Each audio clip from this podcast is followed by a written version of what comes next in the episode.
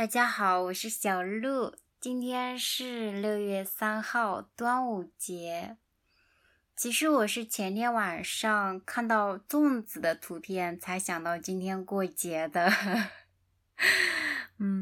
幸好看到了，不然这个节就稀里糊涂的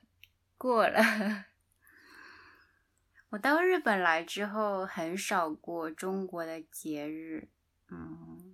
我觉得还挺可惜的。挺想吃粽子的。你们吃过粽子吗？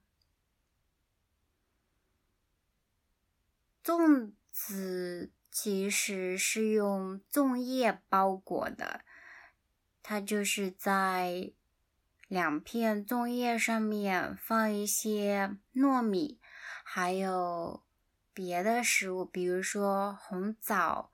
香菇或者腌好的肉，然后把它包裹起来。包的形状各地都不一样，我家乡的那边的形状是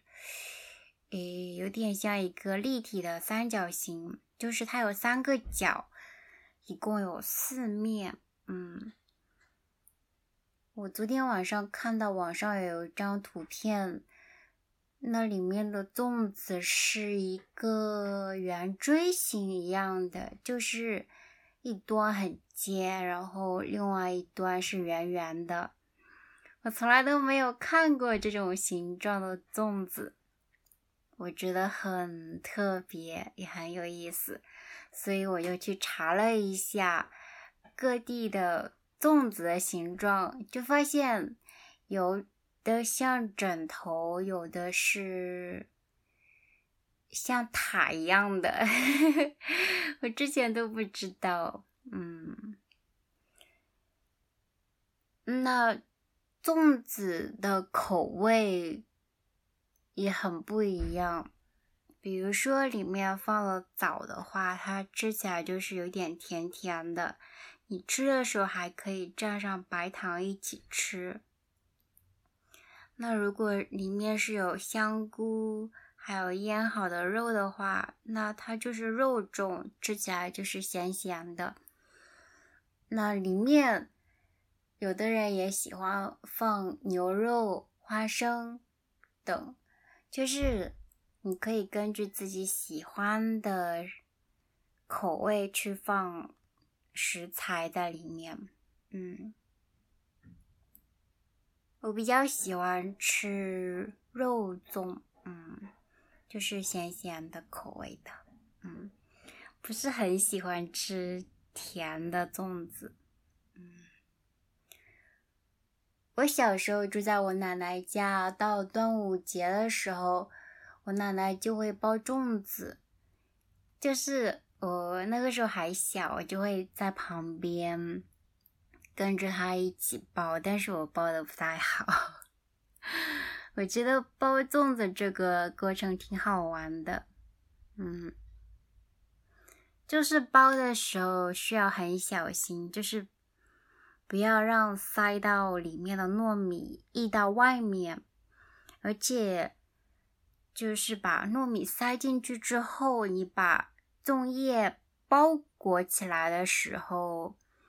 要小心，就是让它不会比较容易的散开，或者说让那个糯米漏出去。最后会用一个绳子把包好的粽子给系紧，这样你放到锅上面蒸或者煮一下就可以吃了。端午节的时候，大家也都会吃咸鸭蛋。咸鸭蛋是用盐腌制的，腌的时候还会加一点酒。咸鸭蛋很特别，从它的名字就知道它的味道是咸咸的。那你切开里面的时候，你会发现它的蛋黄很特别，是那种很鲜艳的金黄色，而且蛋黄就是如果腌的好的话，蛋黄会流油，就是吃起来口感很丰富。我挺喜欢吃咸鸭蛋的，我觉得咸鸭蛋配白米饭很适合，因为鸭蛋本身有咸咸的味道，那白米饭它本身的味道就很淡，两个在一起很搭配。在我的家乡，就是人们会给小孩子一个蛋络子，蛋络子是用比较坚固的线或者绳子编织的，它就是像一个小小兜一样的，然后有一个长长的绳子，那个兜可以用来放鸭蛋或者鸡蛋。那我们那边的习俗就是端午节这一天，把蛋放在蛋络子里面，然后让小孩子挂在脖子上。我小的时候，我奶奶的一个好朋友给我编了一个这样的蛋络子，我记得很清楚。但是很可惜的是，那个蛋络子现在已经不见了，就是不知道被我弄丢到哪里去了。在端午节这一天，我们那边的人还会用艾草煮水，然后用煮过的水洗澡。艾草是一种有非常浓烈的香气的植物，那把它放到水里面煮过之后，水也会带有这种很浓烈的香气。用煮过艾草的水洗澡特别舒服。还有就是我们会把艾草擦在门上，然后就是那一天通常家里会做一些好吃的，因为这个节日对中国人来说还是很重要的，很多人都会在这一天回家，那这个时候就是家人团聚的时候，所以饭菜会比平常的更丰富。还有划龙舟，龙舟就是船，划龙舟就是划船比赛。那在端午节这一天，在江边可以看到有一些人划着船在江上比赛，看谁划得比较快。然后两边，河的两边，江的两边，就可以看到很多人在看。他们可能会给这些划船的人加油或者鼓掌，很热闹。想到端午节，我就很想吃粽子还有咸鸭蛋这两道食物。但是